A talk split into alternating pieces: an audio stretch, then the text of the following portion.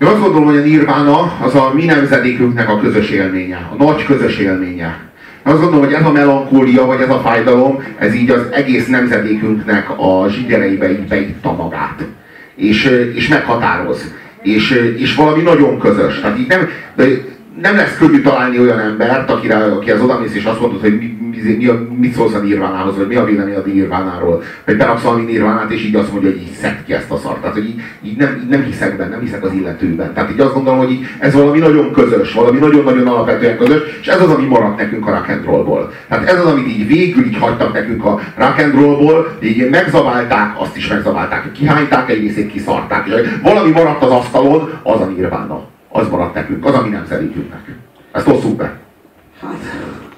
Maradt, meg nem maradt. Szóval az az igazság, hogy az az egész világ, meg az egész zenei művészi kifejezésmód, amit én igazán érdemesnek tartottam, meg ami igazán fontos volt, meg ami igazán adott valamit, az ebben nagyjából véget ért.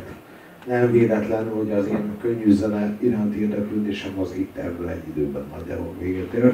És én elkezdtem csak instrumentális jazzt hallgatni, mert nem lehetett, szóval nem haragudjatok, de nekem ezek után DJ Bobót azt nem ment. Szóval, de komolyan. Tehát komolyan úgy, hogy képzeljétek el, hogy dorszos voltam 8 évig. És utána jött a Nirvana, akit nem szerettem, majd rájöttem, hogy ez a legjobb zene, rákattattam, és utána jött DJ Bobó. Szóval ez nem megy. Úgy voltam vele, hogy bazd meg, hagyjuk a... Tehát komolyan mondom, semmivel nem vagyunk hajlandó foglalkozni. Bartók, Beethoven, ezek jöhetnek, de hogy nekem nem fog Ugyos Józsi felállni és elmagyarázni, hogy is van ez. És az az igazság, hogy persze, bocsánat, így kell, köszönöm a biztatást, rövid a balszél. Na, szóval, az az igazság, hogy persze közben találtam azóta zenéket, meg a Prodigy rohadt egy flash volt, meg azóta is voltak nagy zenék, meg mostanában is érnek nagy zenék, de az az igazság, hogy egyik sem volt soha akkora flash, mint ezek a zenék voltak abban az életkorban, meg lett a...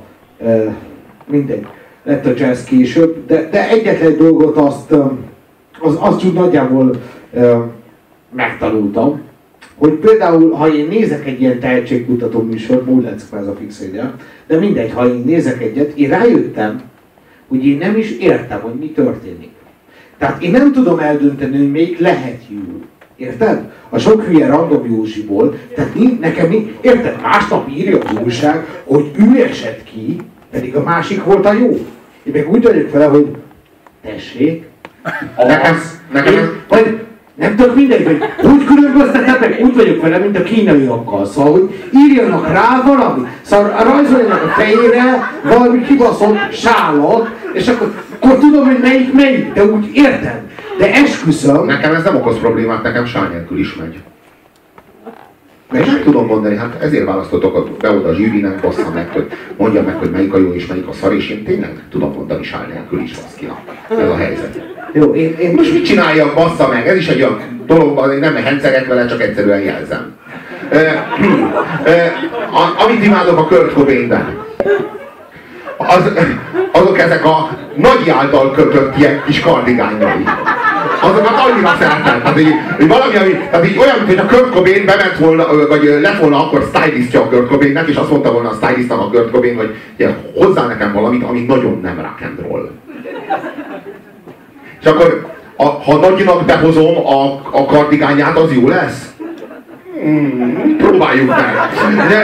De várjál, nehogy elektromos gitárral játszál, hanem nincs egy kurva akusztikus hangsa a számban, de fogjál egy akusztikus gitár, a nagyinak a kardigánya mellé, és így tényleg legyél az a homeboy, akit a haverjai elmentek, meg a tesói elmentek bulizni, és őt otthon felejtették. Mert ez a Kurt Cobain, és ez az, ami legyőzhetetlenné teszi, és ez az, ami halhatatlanná teszi, és ami leverhetetlenné teszi. Hogy ő úgy menő, hogy így...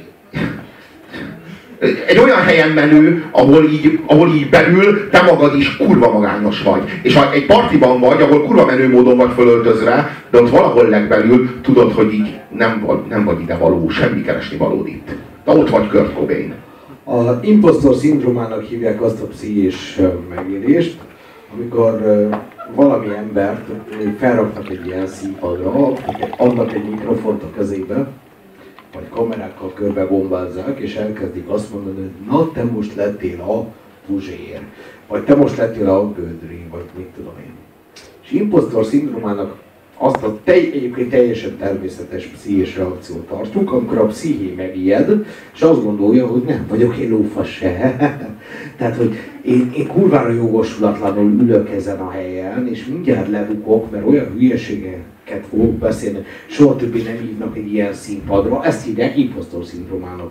Na most akkor Kurt Cobainnek ez a terepe, ez a tematikája. Innen kezd ilyen.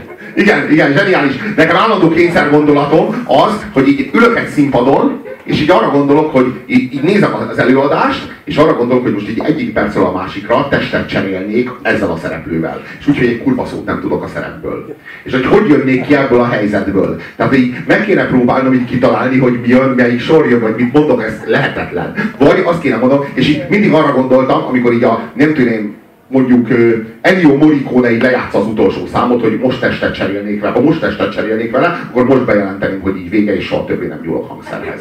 Mert a csúcsa, ez a ma esti koncert volt a csúcsa a pályafutásomnak, és soha többé nem vagyok hajlandó hangszerhez nyúlni, hanem ehelyett tévéműsorokat fogok pocskolni mostantól kezdve. És így mindenki elfogadná, mert hát a művész azt mondta, hogy nem nyúl többi hangszerhez, és akárhányszor kérnének, hogy na, játsza el azt a izélőt, volt egyszer egy vagyunk, így azt mondanám, hogy ez egy nagyon erős fogadalom. És így kurva jó lenne, hogy az esetek többségében mondjuk a valamelyik zeneműnek a közepén kéne testet cserélnem, abból kurva nagy botrány lenne. Nem mondhatnám, hogy most a csúcson akarom abba hagyni, hogy a végét azt nem játszom. És ezt tudja, ezt a testcserét, ezt tudja a Kurt Cobain nagyon. Tehát, hogy ő abban a helyzetben van, hogy így kurva bizonytalan abban, hogy most ezt a hangot kell játszani, vagy hogy most ő ezt egyáltalán jól játsza-e, és ezt az egészet, ezt nem szégyelli, meg nem elrejti, hanem használja és integrálja a művészetében. Érthető ez? Nagyon-nagyon szépen köszönjük, hogy eljöttetek máma, és...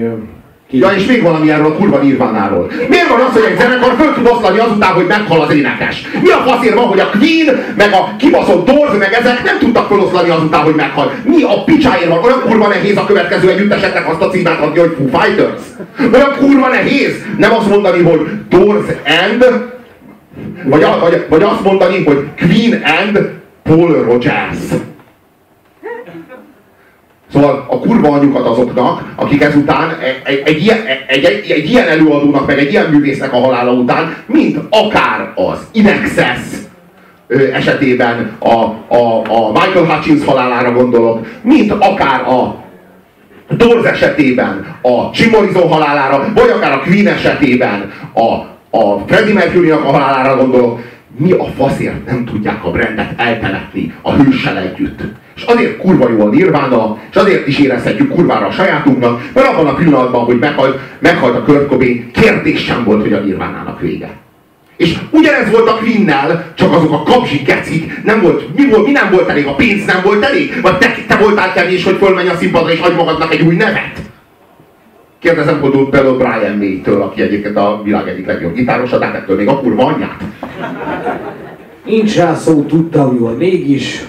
Mikor szültek, üvöltöttem, én is. Köszönjük szépen! Köszönjük a figyelmet, jó éjszakát!